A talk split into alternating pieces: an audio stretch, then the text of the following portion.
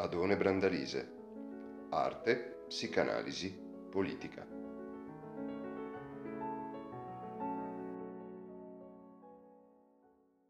Tende soltanto un'ora, forse la voce basterà. Bene,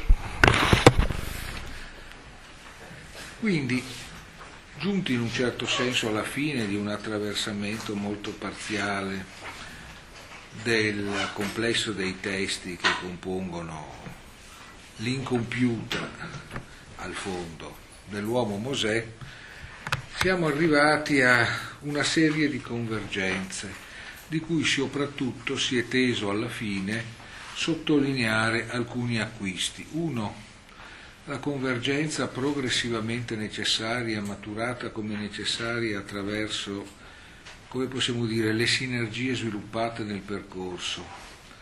Tra interrogazione sull'origine del monoteismo e sulla particolare esposizione della natura del monoteismo che si determina nella tradizione ebraica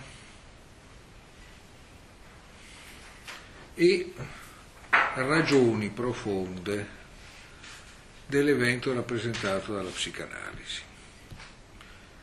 Connessione che Freud non dichiara mai così esplicitamente, ma come si è tentato di far vedere, progressivamente non può evitare cresca, complicando l'efficacia definitiva e definitoria delle asserzioni, come possiamo dire, ideologiche con cui tenderebbe a liquidare il problema della collocazione della psicanalisi all'interno di uno scenario relativamente quieto di tipo scientifico-laico.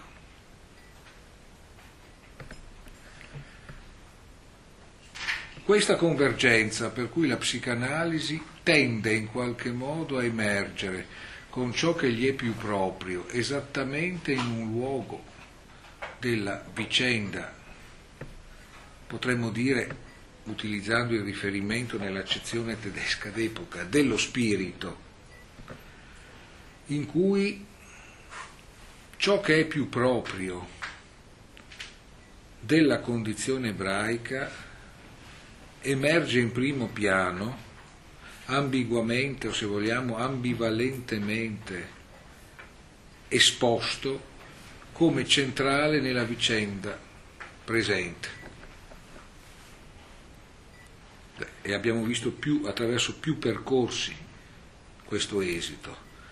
Pars pro toto l'avventurarsi sempre più della psicanalisi alla ricerca del suo proprio nell'orizzonte del linguaggio e l'emergere essenzialmente della centralità del momento linguistico e di quello scritturale all'interno del linguistico in ciò che definisce la condizione ebraica.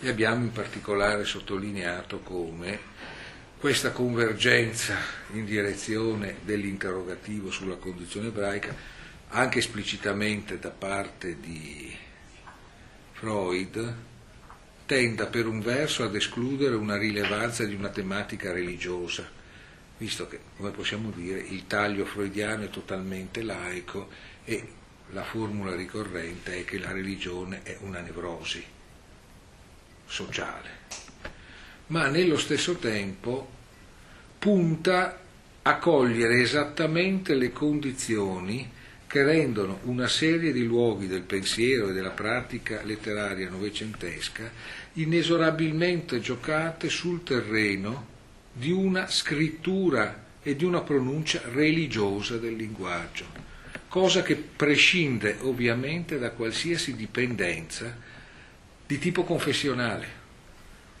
Le forme del discorso religioso al fondo, qualora non si resti bloccati in una prospettiva storico-sociologica, vanno al di là di un discorso sulla credenza e di un discorso sull'appartenenza.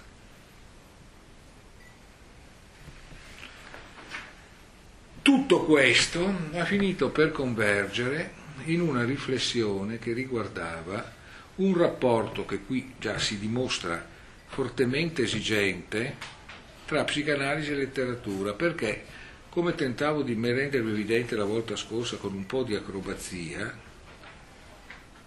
ma legittima credo, non è un caso che Freud nel momento in cui parla dell'orgoglio ebraico come fondato sulla portata della rinuncia, sul vuoto che la rinuncia produce, sulla relazione che la rinuncia istituisce con un'entità invisibile e forse impronunciabile,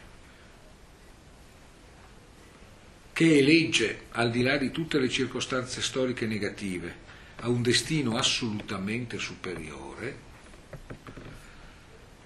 trova anche la possibilità di riconoscere che nella sua rinuncia a partecipare di ciò che ha fatto grande per tutti, compreso per Freud, l'arte classica, la civiltà classica e la nozione moderna del classico, cioè l'equilibrio perfetto tra forma e contenuto, tra corpo e ragione, eh, si trova ad aver comunque scelto nella spaltum dolorosa tra corpo e intelletto la parte più nobile. E quindi si trova orgogliosamente, non a torto, a vivere in quel contesto in cui la classicità e l'arte, che nella classicità è al centro dell'esperienza mondana, vive la sua, la sua eclisse, o se vogliamo il suo tramonto, viene a trovarsi al centro di un'età in cui lo spirito deve riconciliarsi con se stesso e non più con la materia, e in cui le arti progressivamente tendono ad essere incluse nella forma della letteratura, che è quella che sa citarle, giocarle, riprenderle tutte, in realtà, bene o male, decorporizzandole. L'arte, che, la letteratura che sa fare architettura, pittura, scultura, musica, senza marmo, senza mattoni, senza intonaci, senza suoni che non siano i suoni impliciti nelle parole. Mm? E che in qualche modo ambienta un post-arte in un'epoca in cui la centralità dello spirito è occupato da altro, non più dall'arte, e nella quale non manca ovviamente di avere amplissimo spazio l'evidenza del disagio. La coincidenza, dicevamo, idealistica nella sua versione scolastica, di reale e razionale, si incrina costantemente all'altezza di un soggetto il cui disagio dimostra che forse l'appuntamento del reale e razionale a mostrarsi coincidenti, garantendo così, come avrebbe detto anni dopo Lacan, la perfetta coincidenza, dirà derisoriamente, tra i destini della specie e i destini del singolo, è probabilmente illusoria. Mm?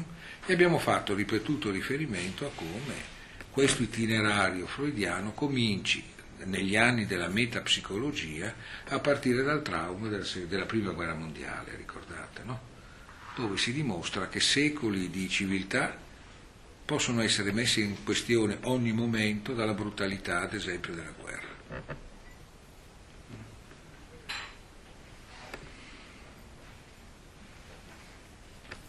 In, un certo, in, una certa misura Freud si trova ad essere, anche se non espliciterà mai questo aspetto, un grande fornitore di argomenti a una critica dello storicismo.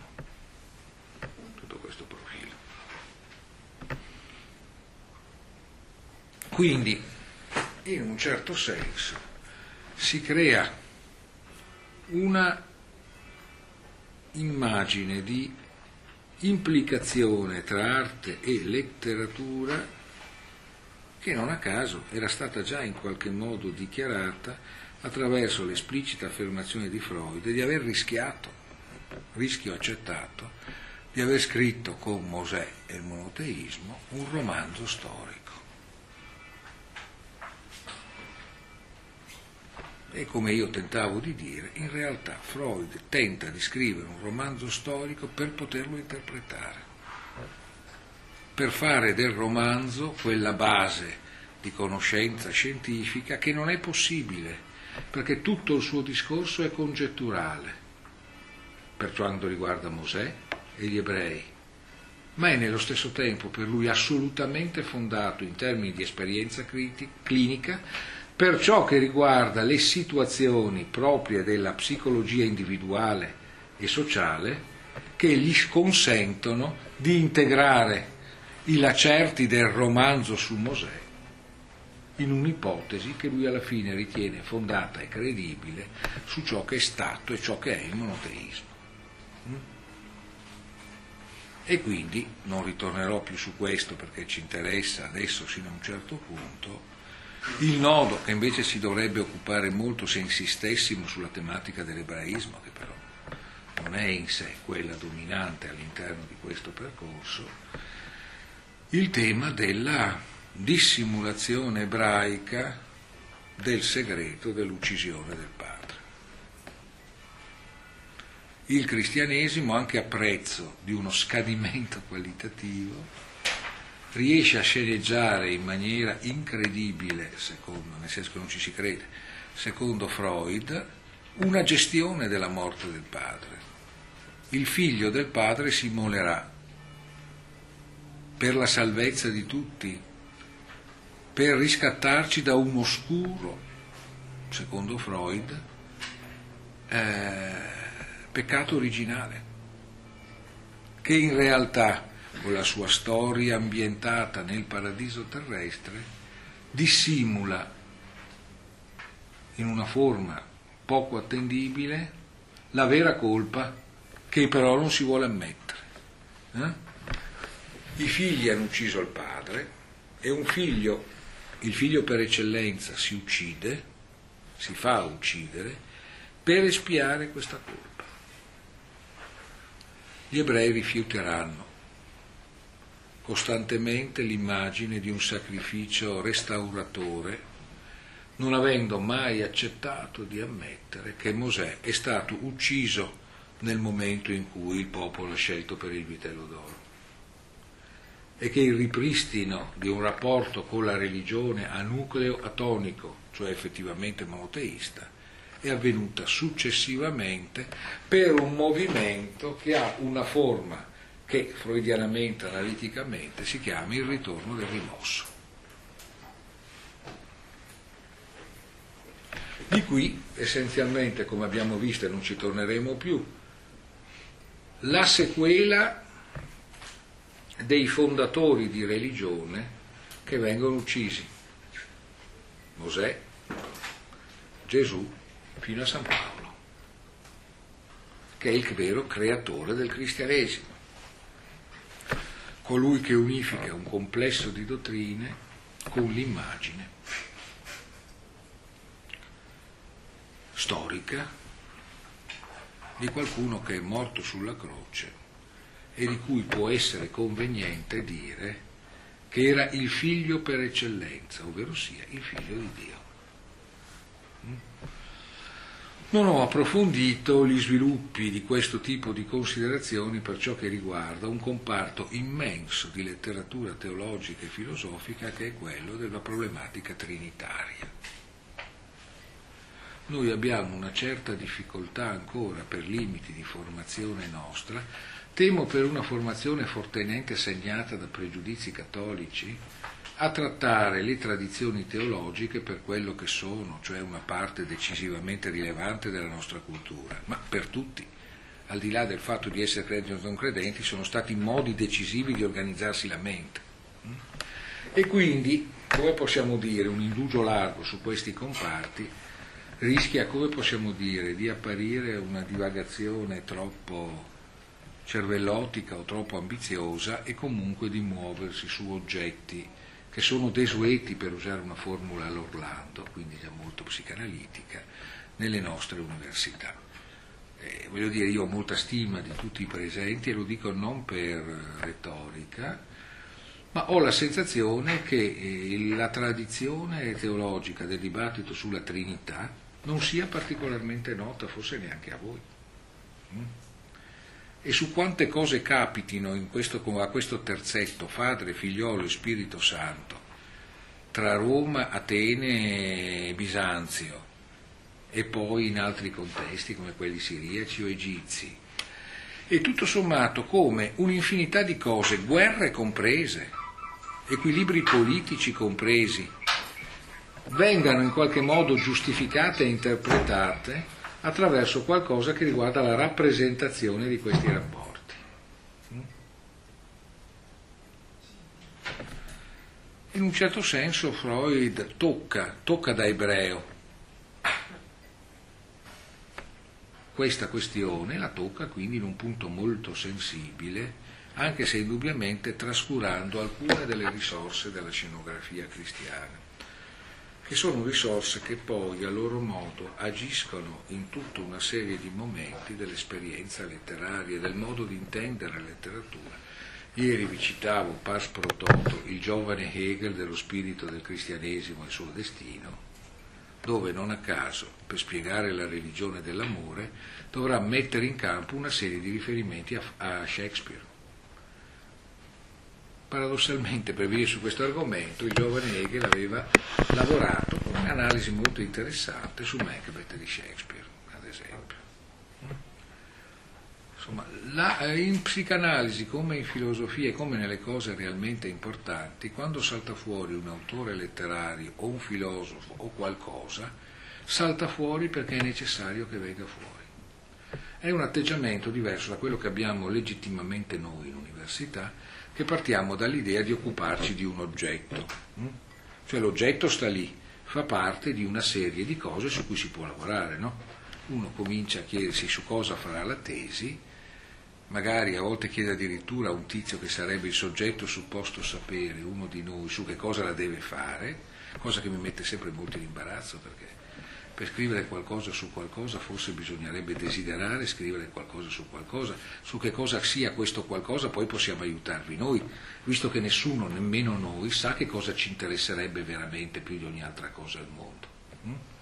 Tutti noi passiamo la vita studiando delle cose che forse sono soltanto il sostitutivo di ciò che studieremmo veramente se avessimo conosciuto che c'è.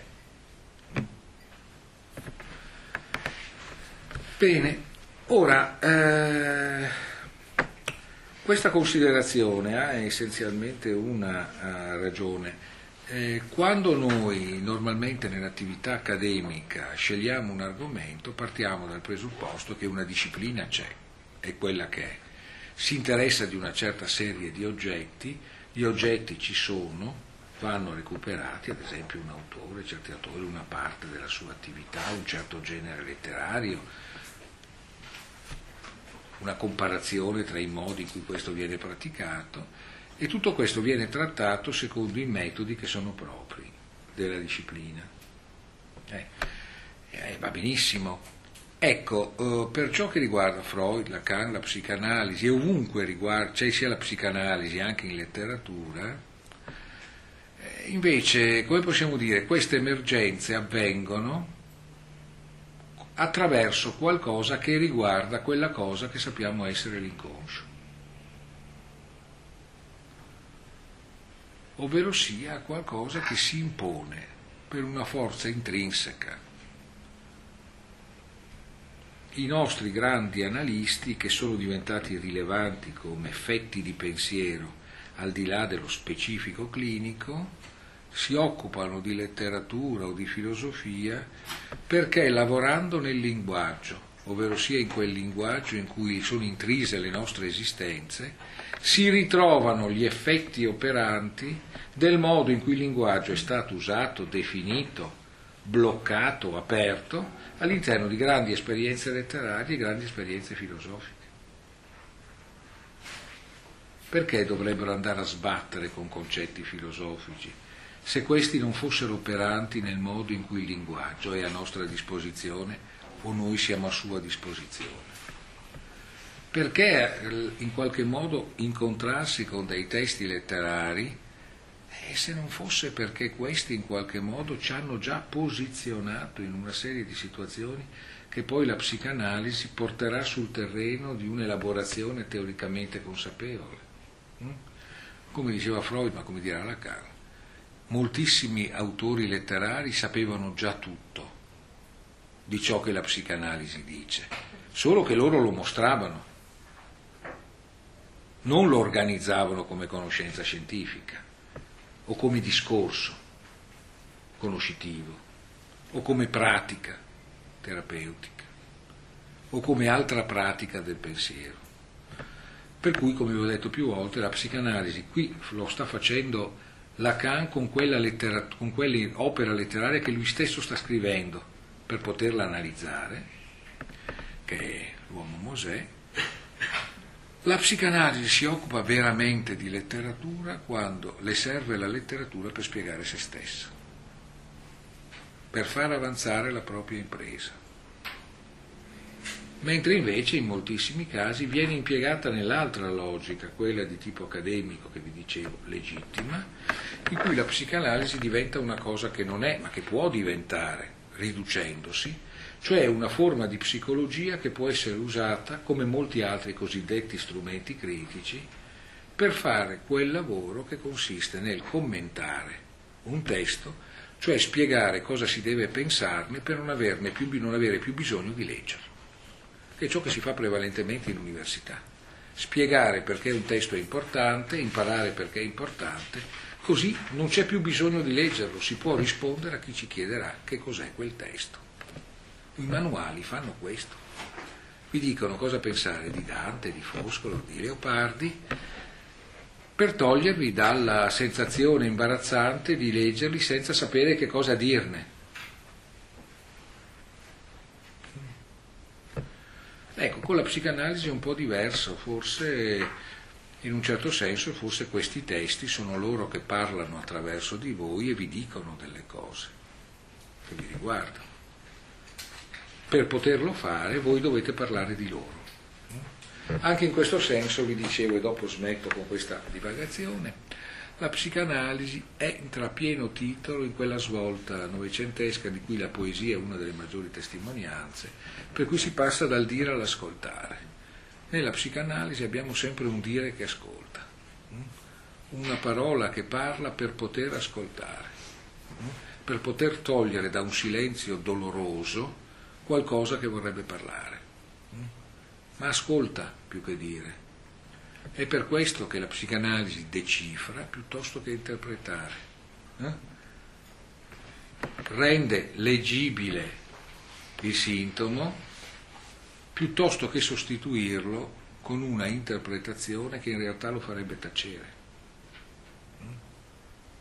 Vedremo alla fine di questo percorso, se ci arriveremo, l'immagine di un sintomo doloroso e gioioso nello stesso tempo, che ha la caratteristica di mangiarsi tutte le interpretazioni che gli si rivolgono. È l'Ulisse di Joyce, così come ne parla Lacan nel seminario 23.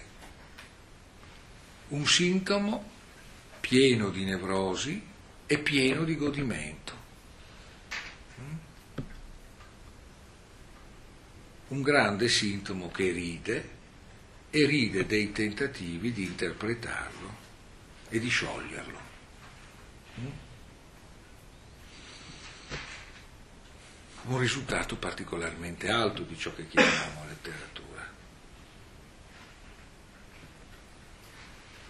Bene, però prima di congediarci totalmente una minuscola appendice che adesso spero di ritrovare che concerne il nostro, il nostro saggio su, eh, su Mosè e il monoteismo.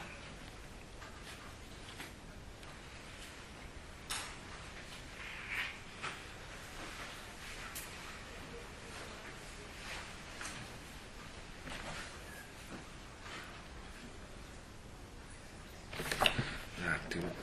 Potrei anche ricostruire il testo al di là del fatto di recuperarlo, eh? e forse farò così.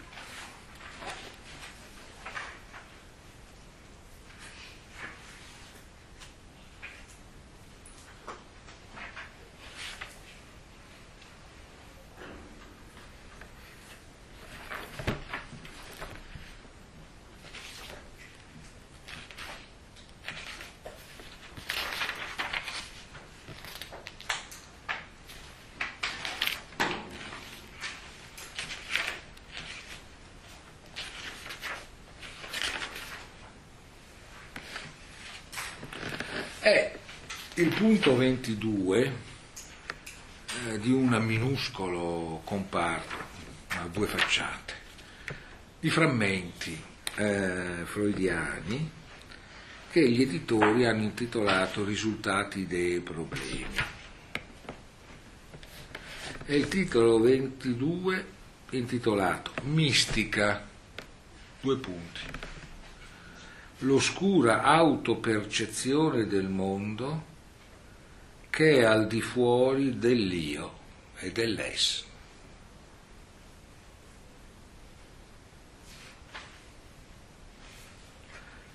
Che devo dire è un frammento eh, abbastanza abissale, eh, effettivamente. Distinto il lettore di Freud viene per un momento portato, almeno questo lettore di Freud, a un testo lontano nel tempo da questo. Quei luoghi, quel luogo della Traumdeutung in cui Freud parla di un nucleo profondo del sogno, dove l'interpretazione non può arrivare. come una sorta di buco nero nella immaginazione che hanno i non fisici di questa cosa che è dei fisici. Insomma, un punto in cui tutte le forme di ciò che c'è attorno cessano come risucchiate da qualcosa che le annienta. C'è un nucleo nel sonno oltre il quale non si può andare. La decifrazione del sogno non funziona.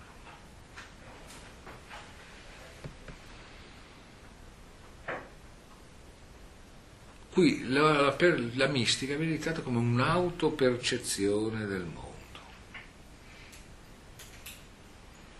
Qualcosa che direbbe, si direbbe col gergo lacaniano, che forse qui viene usato un po' a sproposito, perché forse manca proprio la planche, la tavola su cui si scrive, non si scrive né nell'io né nell'esso. E per la verità i rapporti col superio, che sarebbe il terzo termine della, terza to, della seconda topica, che viene attraverso la, che viene evocata attraverso le nozioni di io e di essa. Ecco, il superio non sembra risolutivo nel chiarire questa affermazione, anche se in un certo senso potremmo dire sin d'ora che una certa questione c'è, nel senso che abbiamo visto che il superio nell'uomo Mosè Freud lo fa emergere di pari passo a quell'innalzamento del padre ucciso al di sopra dello stesso animale totemico, quell'innalzamento del padre uccido che lo smaterializza ma lo rende sempre più potente. Cioè la potenza di ciò che è vuoto, la potenza del non pronunciabile e del non visibile. Ciò che non è pronunciabile, visibile, ciò che non ha nome, noi sappiamo ha parentela con una situazione psichica che gli psicanalisti, e un po' freudiani, un po' lacaniani o altro, comunque descrivono come uno snodo della nostra esistenza, della nostra costruzione soggettiva. L'angoscia perché l'angoscia è una sensazione insostenibile relativa a qualcosa che ci minaccia, che non sappiamo cos'è e che non riusciamo a vedere.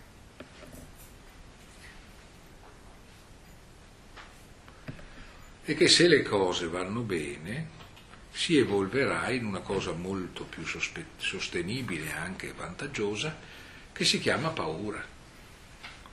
La paura tende ad essere la paura di qualcosa. Ma come sanno i maestri della letteratura e dei film dell'orrore, è sull'angoscia che bisogna lavorare,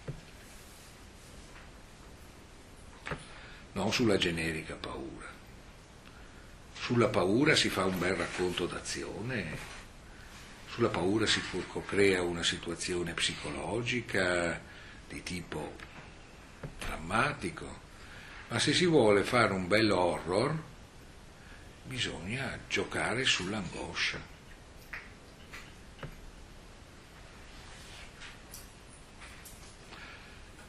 Per i cinefili, solo due minuti, uno splendido film costruito sull'angoscia, che in italiano credo sia stato proprio intitolato Angoscia, ed è uno dei, dei, di quei meravigliosi gioielli che sono i Cukor, fine anni 30, primi anni 40. No? Un film di George Cukor che si intitola in originale Gaslight, luce a gas, nella quale il film è tutto giocato sul fatto che un porcone che si scoprirà essere il marito della vittima, che essendo Ingrid Berman è una vittima per la quale si ha tutti una grande parzialità positiva, lui è il grandissimo e bravissimo Charles Boyer, produce ad arte un abbassamento della luce a gas che illumina la casa dove i due vivono quando lui non c'è, che lascia terroristicamente la donna in un'alternanza di luce e di buio. E non si sa per cosa accade perché il fenomeno viene giudicato inspiegabile. L'angoscia è qualcosa che ci prende alle spalle. E ha in sé un elemento per così dire olistico Qui l'oscura autopercezione del mondo è qualcosa che potrebbe avere un viraggio angoscioso e che senz'altro ne ha uno molto importante. Slabbra l'assetto dell'individuo, l'assetto del soggetto, in una direzione che non è né dell'es né dell'io. Quindi apre in direzione di qualcosa che eccede la nostra configurazione psichica.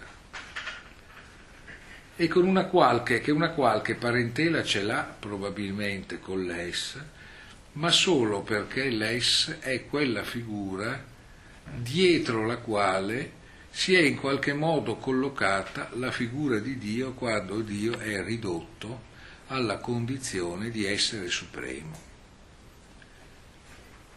ovvero sia di versione ripulita del padre dell'orda. Cosa che non a caso alcuni grandi mistici ritengono un'offesa un passo dalla blasfemia. Di qui ad esempio la famosa preghiera nel sermone Beati Pauperes di Meister Eckhart, massimo vi dicevo tra i filosofi mistici del nostro soghenante cosiddetto Medioevo, prego Dio che mi liberi da Dio. Prego Dio che mi liberi da una immagine di Lui che è quello di qualcuno di molto potente che ci crea. Creo, prego Dio che ci liberi dal Dio delle creature, eh? il Dio che le creature si sono immaginate, per immaginarsi qualcuno che le crea. Dio è qualcosa di radicalmente altro rispetto a questa cosa. La mistica in un certo senso, Freud la capisce a suo modo, ha a che fare con questo radicalmente altro che consiste nel volersi qualcos'altro dalla creatura, che riconosce un creatore e avvia con lui il teatro psicanalitico della soggezione della fater tetum. Mm?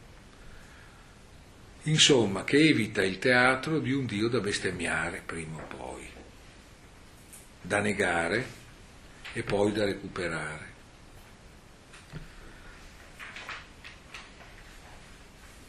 E che ha qualcosa anche questo a che fare con una tematica di cui l'ebraismo è stato in uno dei suoi versanti un grande testimone e che rinvia con un rimbalzo molto freudiano a delle situazioni della vita, così come le conosciamo, che sono anche situazioni della letteratura. Ovvero, perché ad esempio si preferisce, diciamo, diciamo pure, sfidiamo pure la parodia shakespeariana, perché si preferisce essere piuttosto che non essere? O se più banalmente, un po' più novecentescamente, perché si preferisce esserci piuttosto che non esserci? Perché sbagliano quei ragazzi e quei giovani che si suicidano con, tanta, con tanta frequenza, scegliendo di non esserci piuttosto che di esserci? La possibilità di decidere che quella che una certa tradizione cabalistica chiamava la parte sinistra della grande manifestazione, ovvero sia quella che in un certo senso dice di no alla creazione. Perché dovrebbe essere necessariamente sbagliata? C'è una continua, forte apertura in questa direzione negli esseri umani. Quando arriva quella cosa disgraziatissima eh, che comunque noi ci auguriamo non succeda mai, che qualcuno si suicidi, c'è non a caso tutta una rita di tentativi di interpretare perché l'ha fatto. E tutti noi, quando purtroppo a me è capitato, ci troviamo di fronte a un gesto simile di qualcuno a cui si è voluto molto bene, eh, che si è ritenuto importante, riuscito, bello, intelligente e così via, si vede che le analisi più sottili che possono portare a una giustificazione del gesto hanno una loro intrinseca futilità. La cosa, lucidamente dico, le supera radicalmente, perché fa accedere ad un ordine all'altezza del quale le figure della nostra storia sono liquefatte, un'oscura autopercezione del mondo. Ora la mistica, se Dio vuole, in genere non porta al suicidio, anche se a volte porta all'omicidio.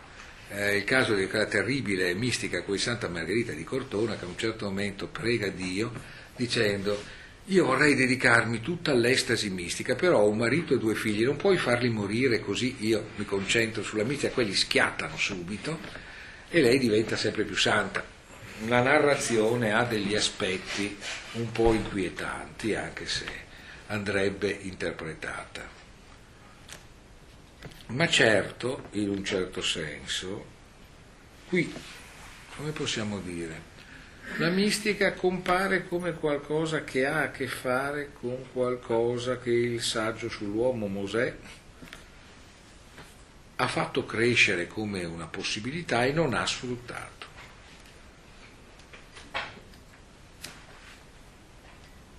Non a caso nella mistica la letteratura trova alcune delle sue occasioni più grandi.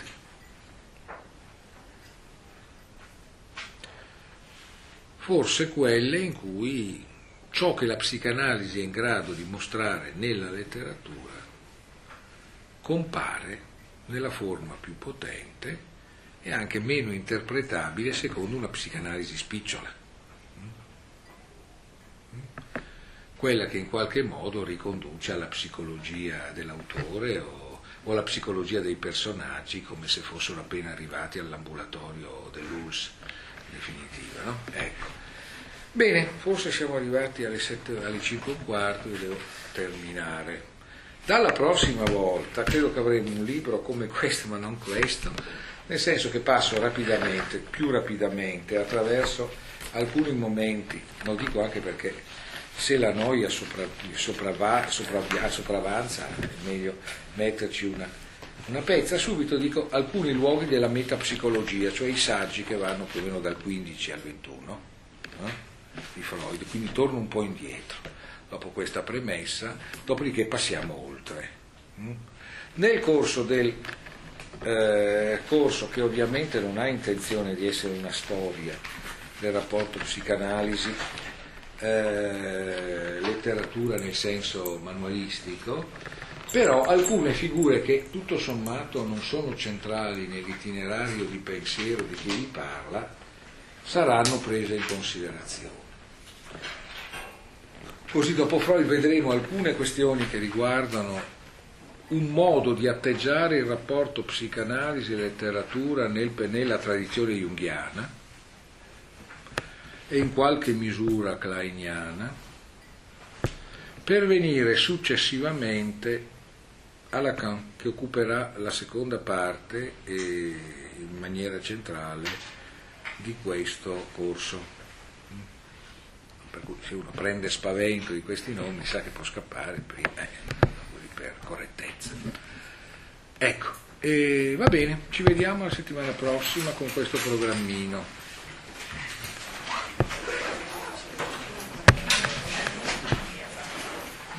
Ma mi sembra che si senta anche senza il logo, con due ore credo che non ce la farei, quindi spero che lo riprenda. Ti è piaciuta questa puntata? Segui gli aggiornamenti del podcast Adone Brandalise su Spotify e la pagina Facebook Adone Brandalise Teoria della letteratura. Alla prossima!